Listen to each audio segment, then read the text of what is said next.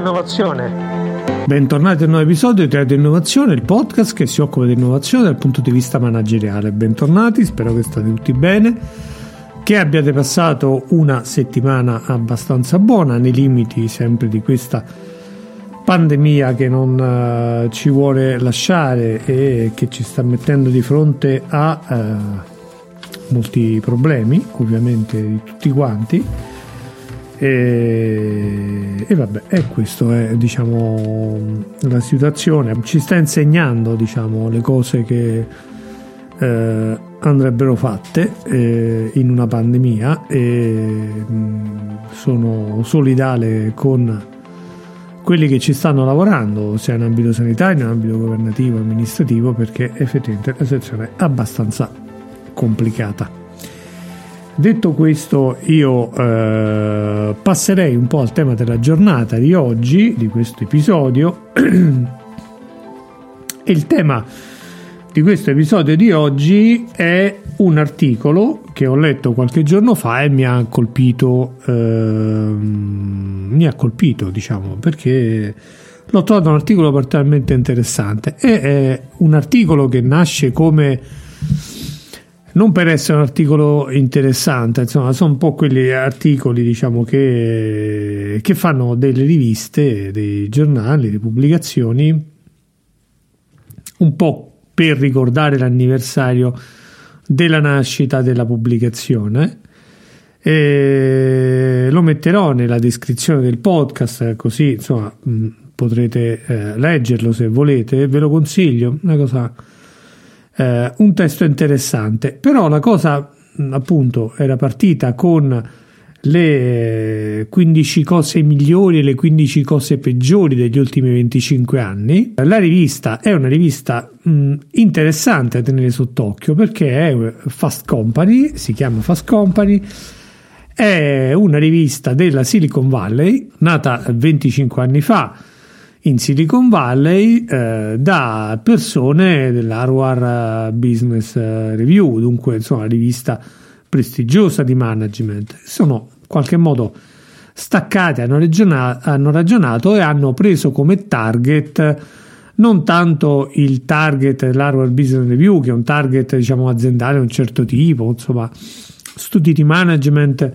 di altissimo livello. Ehm, ma hanno preso come target la Silicon Valley, quel mondo della California che ormai ha permeato gran parte delle nostre anche abitudini, diciamo così, no? E che ha un po' assegnato gli ultimi 25 anni eh, anche delle nostre vite, perché insomma ci aspettiamo dalle Silicon Valley le start-up, eh, le innovazioni tecnologiche, ma anche le innovazioni di vita, le mode vengono dalla Silicon Valley sempre più spesso, insomma, no? Eh, dall'avocado a altre cose che ancora oggi sono diciamo abbastanza diffuse insomma all'interno di almeno alcuni ambiti ma insomma non solo e allora eh, questa rivista ha cominciato a fare un ragionamento insomma a sostanzialmente rappresentare quella realtà e rappresentare la dinamica imprenditoriale di quella realtà, per cui è una rivista diciamo che ha un marcato segno eh, di giovani start-up, di gente che si occupa di borsa, di come evolvono eh,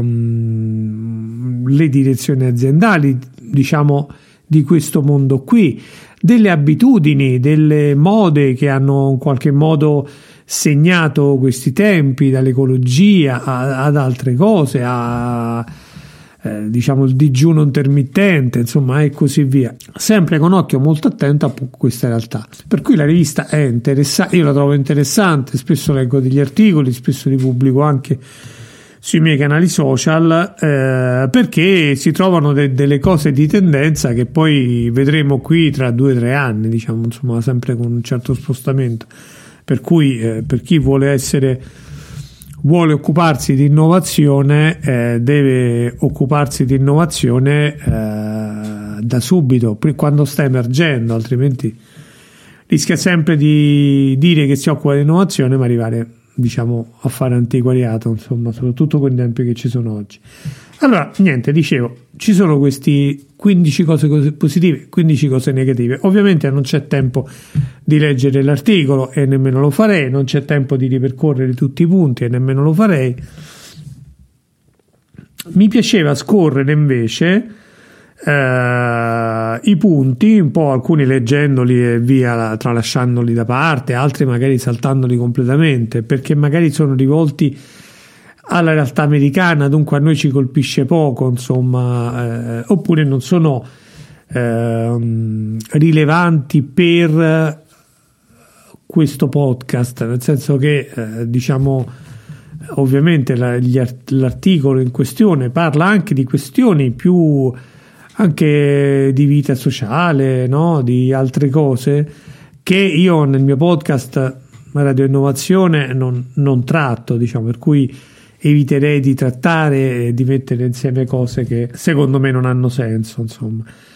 Ah, il primo tema eh, che loro mettono tra i temi migliori eh, ed è interessante è il tema della diversità e dell'inclusione, cioè dicendo insomma attenzione, eh, anche qui questo è un tema tipicamente americano. I neri in azienda negli ultimi anni hanno sicuramente trovato un'attenzione maggiore, anche se ci sono molte cose da fare. Eh, però piano piano anche la Silicon Valley si sta prendendo atto che non può essere l'innovazione solo bianca eh, e protestante di classe media eccetera eh, ma deve vedere coinvolti anche altri soggetti. Certo è anomalo che eh, se nella società mediamente il 50% delle persone è di colore, poi la Silicon Valley il 99% è bianca, diciamo, dunque c'è qualcosa che non va. E questa è una delle cose che negli ultimi anni sta cominciando a entrare nella testa di chi gestisce le aziende e scalfire un poco alla volta eh, questo, questo muro anche se poi fa notare la rivista che nel 2014 per esempio Facebook aveva il 3% di personale eh, nero e oggi nel 2020 c'è il 3,8 dunque non è che sta sconvolgendo completamente eh, le cose. Un altro elemento eh, positivo degli ultimi 25 anni sono gli orari flessibili cioè ormai eh, ci si è resi conto che eh, nel lavoro avere degli orari rigidi non eh, paga più, siamo abituati ad avere orari più flessibili o comunque eh, chi lavora vorrebbe la, la, orari più flessibili per poter gestire con maggiore autonomia, e poi questo è un po' l'elemento, vedremo anche dopo anche altri punti, quelli che sono eh, il, il, modo di operare diciamo che ha, no? E, e, dunque, stante il fatto che io faccio le mie ore, ma le faccio in modo più flessibile. E anche questo è interessante perché se ne parla anche da noi, diciamo, eh, sempre più um, in maniera um, presente il tema dell'orario di lavoro ormai da diversi anni, insomma, anche in Europa è un tema centrale, insomma. Eh, l'altro tema è il tema del lavoro a distanza che fa notare la rivista, ma ormai lo sappiamo tutti, insomma questa pandemia ha messo sul tavolo come elemento che eh, diventerà abbastanza presente in futuro, magari non con al 100%, eh, però sicuramente insomma, l'idea di poter eh, fare delle cose a distanza quando non c'è la possibilità della presenza diventa un elemento molto utile, insomma eh, ho un incidente, devo stare a casa perché ho una gamba rotta, non sparisco dall'azienda, posso comunque essere presente, posso comunque portare avanti le mie attività eh, anche da remoto e dunque in qualche modo non essere escluso oppure eh, posso prendere un periodo diciamo e allontanarmi dalla città e, e, così via. Oppure fare tre giorni, quattro giorni in ufficio, uno fuori, insomma avere un'autonomia diversa, una possibilità diversa di gestirlo. E, e, questo è un altro elemento interessante. Un altro elemento che mette in evidenza um, uh, Fast Company è l'abbigliamento casual, che in qualche modo ha in questi 25 anni rotto le barriere del lavoro ed è entrato anche nei luoghi di lavoro di tutti i giorni, insomma Eh, in Italia un po' meno, cioè in Italia siamo molto abituati ad avere un abbigliamento formale anche al lavoro. Io personalmente eh, normalmente ho un abbigliamento formale se sto al lavoro eh, perché diciamo è corretto che in un luogo eh, di lavoro in cui si socializza eccetera insomma i, ci sia anche una certa formalità in qualche modo però è vero che negli ultimi 25 anni abbiamo visto progressivamente eh, abbandonare delle rigidità e dunque avere un approccio un po' più casual, business casual, diciamo così, come si usa dire. Eh, la rivista eh, scherza sui casual Fridays, cioè dunque i giorni, i venerdì in cui uno va in ufficio un po' più casual rispetto agli altri giorni, dicendo insomma queste cose francamente eh, ce le possiamo anche lasci- mettere da parte, insomma alla fine diventano un po' folcloristiche. Eh, è vero che oggi sempre più spesso, insomma, se non, non si ha la cravatta o eh, si ha un abbigliamento un po' più eh, leggero, insomma, eh, diciamo questa è una cosa ormai accettata. Eh, certo, senza arrivare un po' all'estremo, che indica anche qui la rivista, delle camicie zoom in qualche modo, no? cioè dell'abbigliamento che si usa nelle videoconferenze e poi sotto si rimane in tuta. Diciamo una via di mezzo, questa è un po' la, la prospettiva, però sicuramente il tema dell'abbigliamento è, è un, un meno, eh, è molto meno formale, insomma. Poi parla sempre, insomma, del, di un altro aspetto importante che è il divario retributivo di genere, eh, dove anche qui ci si mette attenzione, come sapete anche in Italia c'è questo problema, anche in Europa. L'altro elemento su cui eh, la rivista indica è positivo, diciamo così, è il networking, che 25 anni fa era il networking esclusivamente fatto da persone ehm, che si trovavano la sera nei locali o potevano fare networking, oggi questo networking si può fare anche online, si può fare in mille altri modi e così via e dunque ha semplificato anche insomma a chi ha impegni di famiglia la possibilità di mantenere rapporti e relazioni con eh, colleghi, ex colleghi e, e tutto il resto. Un altro elemento importante è il movimento MeToo e dunque quello delle, mole- delle molestie sessuali che ha visto insomma negli ultimi anni abbiamo visto diversi casi Uber ma non solo insomma anche Google ha vissuto queste cose. E mm, Marista dice era un tema che già si sapeva già negli anni 90 insomma la Silicon Valley si era posto il problema della molestie sessuali però poi la cosa era caduta un po' lì, si era continuato un po' con questa cosa. Adesso le donne hanno acquisito una coscienza diversa e questo, dice la rivista, potrebbe cambiare in bene, io sono convinto, può cambiare in bene le cose. Un altro elemento sono i benefit eh, aziendali che negli ultimi 25 anni hanno cominciato ad avere una dimensione molto grande, cioè i talenti dell'esperto trattenere i talenti della Silicon Valley, le aziende investono molto in benefit aziendali, la macchina, il computer, eh, l'appartamento, ma anche le ferie illimitate, eh, diciamo eh, nota Fast Company, il, il rimborso del prestito studentesco che negli Stati Uniti è un problema enorme e che eh, molte aziende si offrono di rimborsarlo eh, per eh, diciamo aiutare eh, le persone che assumono e per legarle sempre di più all'azienda. Ma perfino e non lo sapevo questa è una cosa nuova ma insomma interessante molte aziende ma si parla di Microsoft di Netflix eh, eh di Google eh, pagano la, fe- la, fecondazione in vitro dunque in qualche Apple pure la fecondazione in vitro dunque anche questo insomma un tema tre benefit aziendali molto interessanti. E, e, molte cose ah, sono anche qui, cioè, insomma, io ricordo a cavallo degli anni 2000 uh, le aziende della cosiddetta New Economy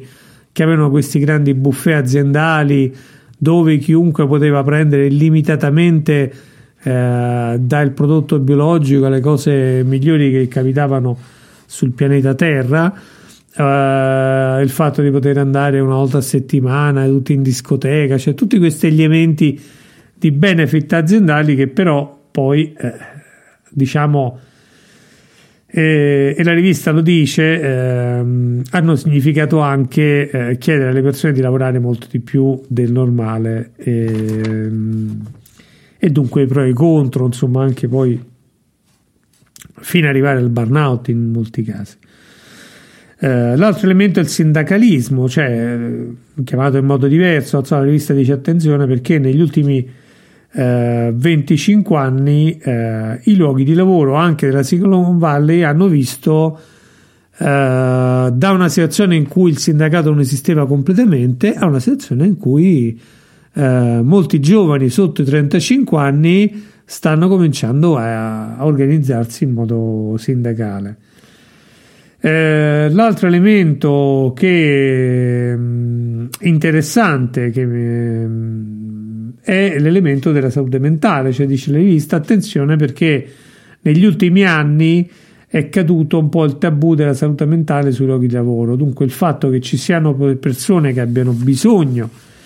nei luoghi di lavoro di avere un supporto eh, psicologico perché hanno degli stati alterati, diciamo così, e provocano danno a tutta l'organizzazione, eh, mentre prima era vista come un elemento assolutamente impensabile, insomma. Oggi capita sempre più spesso, almeno quello che dice la rivista, a me non mi è mai capitato in Italia che, che qualche azienda insomma, decidesse di ehm, istituire un servizio psicologico per la salute mentale, eh, per altre cose sì, ma eh, però lo dicono ci sta eh, ed è mh, comincia a essere diffuso che le aziende offrono supporto psicologico al personale e dunque in qualche modo eh, utilizzano attraverso il supporto psicologico la possibilità di governare questi stati di salute mentale per un manager particolarmente eh, diciamo così, problematico oppure un lavoratore particolarmente problematico. La comunicazione in azienda è diventata più semplice, nel senso da le mail o 25 anni fa in Italia noi stavamo ancora al, um, al cellulare, a, al telefono addirittura. Eh, o alla lettera di comunicazione, diciamo, eh, ma insomma dalle mail quotidiane che intasavano le nostre caselle di posta oggi, almeno negli Stati Uniti, qui in Italia ancora abbiamo una marea di mail da smaltire, si è passato sempre più spesso verso Slack, verso prodotti di comunicazione, Telegram, WhatsApp, diciamo. Dunque una comunicazione molto più veloce, più dinamica anche in ambiente aziendale. Insomma, la gerarchia ha iniziato in qualche modo a sgretolarsi, a rompersi, nel senso che si tende ad avere una organizzazione eh, più collaborativa, più distribuita e dunque una responsabilizzazione delle persone anche ai più bassi livelli. Pensate al momento agile, quanto ha spinto su questa cosa. E, ehm, che ha dei pro e contro, sicuramente diciamo il vecchio modello gerarchico in cui eh, tutti i livelli gerarchici erano rispettati in modo così stringente e il tuo capo poteva decidere il bello e cattivo tempo sulla tua carriera è un modello che eh, ormai diciamo eh, non ha più senso insomma in qualche modo anche se poi ci sono aziende che continuano a ad avere questo come modello. Eh, si è cominciato a ripensare al modello di revisione annuale dei dipendenti, eh, all'MBO e tutto quel sistema lì, che si è visto è molto faraginoso, cioè ehm, dice Fast Company attenzione perché dal modello annuale di revisione eh, molte aziende stanno passando a dei check molto più frequenti in modo da dare un feedback alle persone durante il corso dell'anno più frequente eh, ridurre tutta la burocrazia che si è costruita intorno ai modelli di compensation. E, e niente, fa un esempio che nel 2015 la rivista Harvard Business Review ha fatto una ricerca eh, nella Deloitte e ha notato che cir- la Deloitte impiegava circa 1.800.000 ore annue per fare la review al proprio personale. Ora, i modelli delle società di consulenza sono un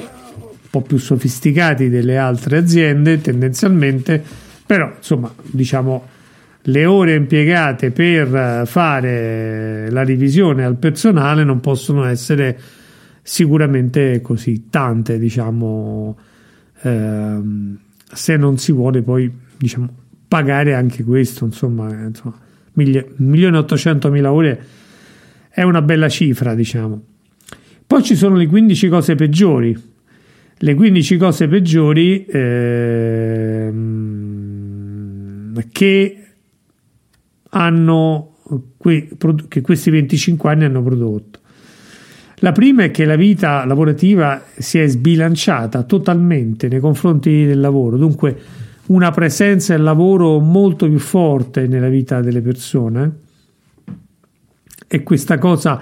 l'abbiamo vista tutti come è diventata pervasivo il lavoro nella vita delle persone, ci si può chiamare al telefono dopo il lavoro, eh, mentre stai a cena ti può arrivare la mail da rispondere, insomma, dunque eh, il lavoro è diventato 24 ore su 24 nei fatti, insomma. Anche se in Francia, ma anche in altri paesi, si comincia ad avere eh, ad imporre alle aziende una certa igiene eh, del lavoro che impone di non mandare mail fuori dall'orario di lavoro, di non uh, coinvolgere persone fuori dall'orario di lavoro, cioè di limitare l'impegno a quello che è definito a livello contrattuale e fare in modo che le persone possano recuperare nelle ore di riposo tutte le energie psicofisiche per poter poi fare al meglio le cose nelle ore di, di lavoro. Ehm, non esiste eh, un uh, congedo retributivo nazionale, diciamo, negli Stati Uniti, questo è un elemento molto americano, insomma, anche qui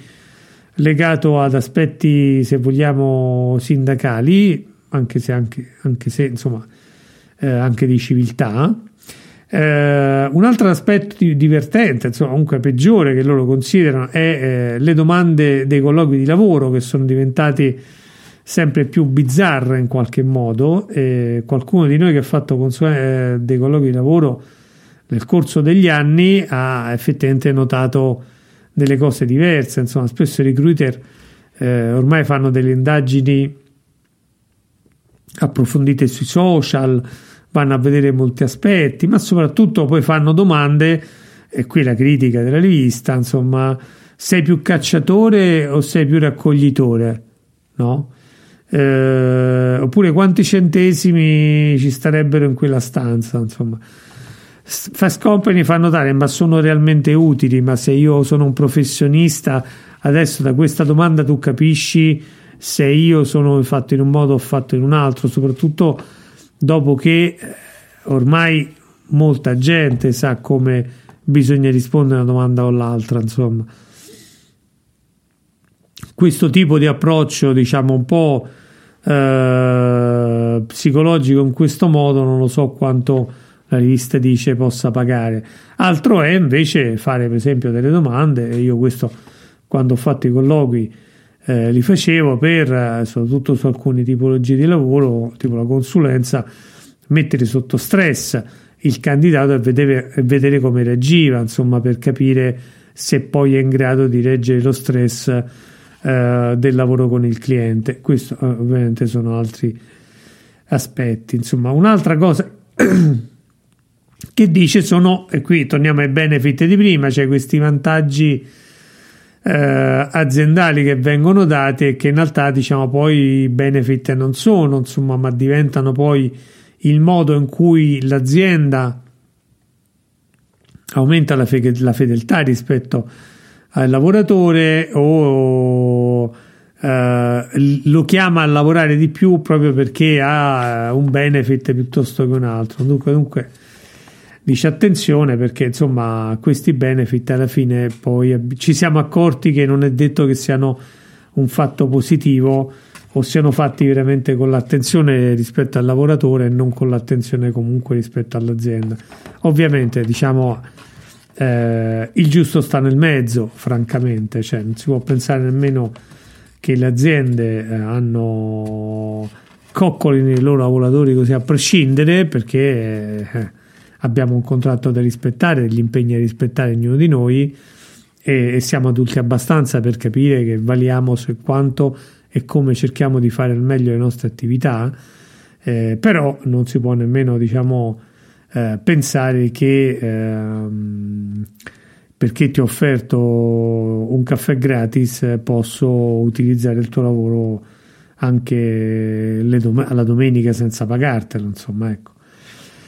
Eh, l'altro aspetto sono i lavoratori delle, della gig economy dove diciamo nel mito che tutti avevamo, insomma, di una maggiore flessibilità, di una realtà eh, molto più mh, simpatica per lavorare e che consentisse di lavorare meglio. Eh, perché potevo attraverso un'app governare meglio il mio tempo, le mie cose e tutto il resto. In realtà, dice la rivista, ci siamo accorti che la gig, la gig economy sta producendo eh, lavoratori sempre più precari, sempre più senza garanzie e, e, la ricchezza si sta accentrando, dunque non c'è nulla di eh, così positivo come potrebbe essere, eh, si potrebbe pensare fondamentalmente. Insomma. Un altro aspetto che diciamo nota la rivista è, eh, che è un altro aspetto importante, insomma, è che diciamo si è visto che ancora il movimento LGBT non ha grandi eh, margini attenzione ai luoghi di lavoro, insomma. L'altro aspetto negativo è che le donne rimangono ancora molto fuori dai luoghi di lavoro e aggiungerei anche i neri, insomma, già era detto nella precedenti 15 punti, insomma. L'altro aspetto negativo è che la Silicon Valley eh, cerca di hackerare tutto, dunque quello che è successo negli ultimi 25 anni è che la Silicon Valley non è diventata una zona dove c'erano delle fabbriche e basta, come può essere la, la Tiburtina Valley ma è diventato una mitologia, diciamo. Dunque, facciamo come le start-up della Silicon Valley, facciamo come i campus della Silicon Valley, facciamo quello che fa la Silicon Valley, per cui è diventato must svegliarsi alle 4 della mattina e alle 5 mettersi a correre eh, nei parchi al centro città come fanno quelli della Silicon Valley. È diventato must eh, seguire, comprarsi una Tesla come quelli da Silicon Valley, dormire poco o tanto come quelli della Silicon Valley, utilizzare un coach perché pure lì utilizz- e così via. C'è questa pervasività culturale è il segno da una parte che diciamo c'è una sorta di influenza forte culturale e dunque in qualche modo si riconosce alla Silicon Valley e a quel modo di fare eh, il fatto di fare le cose eh, fatte bene, però questa cosa ha in qualche modo, e qui la riflessione che è una riflessione che mi vengono, insomma, leggendo questo articolo, ha anche espropriato le nostre, le nostre abitudini, le nostre particolarità nazionali in qualche modo, insomma, ci sentiamo tutti parte di una grande famiglia, ma poi non è così perché la gran parte delle cose rimangono nella Silicon Valley, non è che si diffondono. E, e dunque, insomma, anche qui, diciamo così, eh, non va molto bene. Un altro aspetto è che nota Fast Company e che fa parte dell'elemento del networking. Dice 25 anni fa il networking era fatto dai sostanzialmente eh, vecchietti, no? da gente con i capelli bianchi che aveva una esperienza aziendale e che si trovava in luoghi e ambienti dove si conosceva tra di loro, si eh, condivideva delle cose in un certo modo, si scambiava dei favori, delle esperienze e tutto il resto. E in alcuni casi muoveva le pedine poi delle aziende, delle grandi eh, multinazionali americane. Eh, poi questa cosa in qualche modo è stata rimessa in discussione dai giovani che hanno cominciato a prendere, diciamo così, eh, piede eh, con il fenomeno delle start-up principalmente, ma non solo, e si è creata quella che eh, Fast Company chiama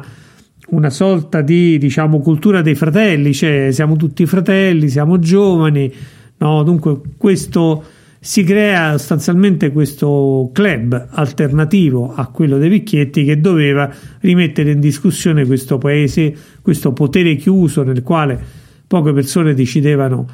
le sorti eh, delle cose da fare. In realtà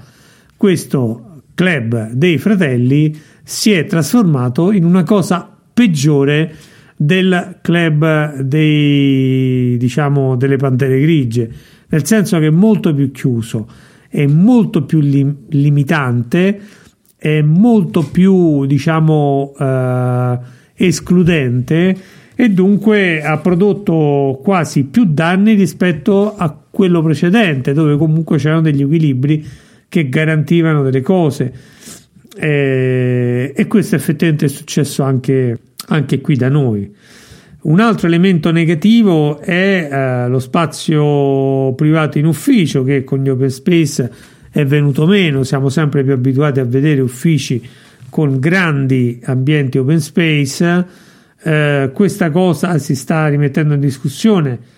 eh, negli Stati Uniti perché si è visto che non sono affatto produttivi, anzi creano um, tante cose, tanti modi per distrarre le persone, per cui si pensa di tornare indietro e Fast Company, come al solito, raccogliendo i trend, sicuramente questa cosa la, la nota, diciamo. Eh, questo era un po' diciamo l'interessante per quanto mi riguarda articolo eh, di Fast Company ehm, che mi ha fatto pensare insomma a diverse eh, a diverse cose insomma ehm, proprio di come vanno le cose ah, l'ultimo punto scusate mi ero distratto insomma l'ultimo punto è un punto su cui tra l'altro ho scritto anche un articolo qualche tempo fa sul fatto che le aziende hanno iniziato a spiare i propri dipendenti e dunque a monitorare il lavoro dei propri dipendenti in modo anche pervasivo. Non solo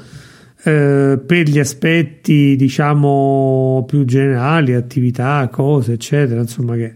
eh, fa parte del normale attività di raccolta delle informazioni in azienda, eh, ma ad esempio ci sono, eh,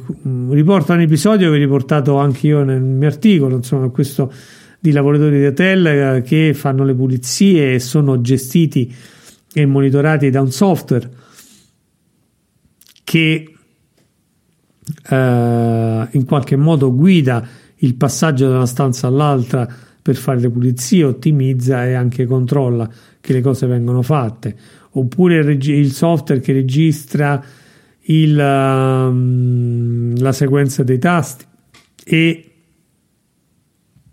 anche acquisisce gli screenshot eh, del monitor a intervalli più o meno regolari per capire se il dipendente sta lavorando sull'attività che gli è stata data oppure sta andando su internet a fare altre cose.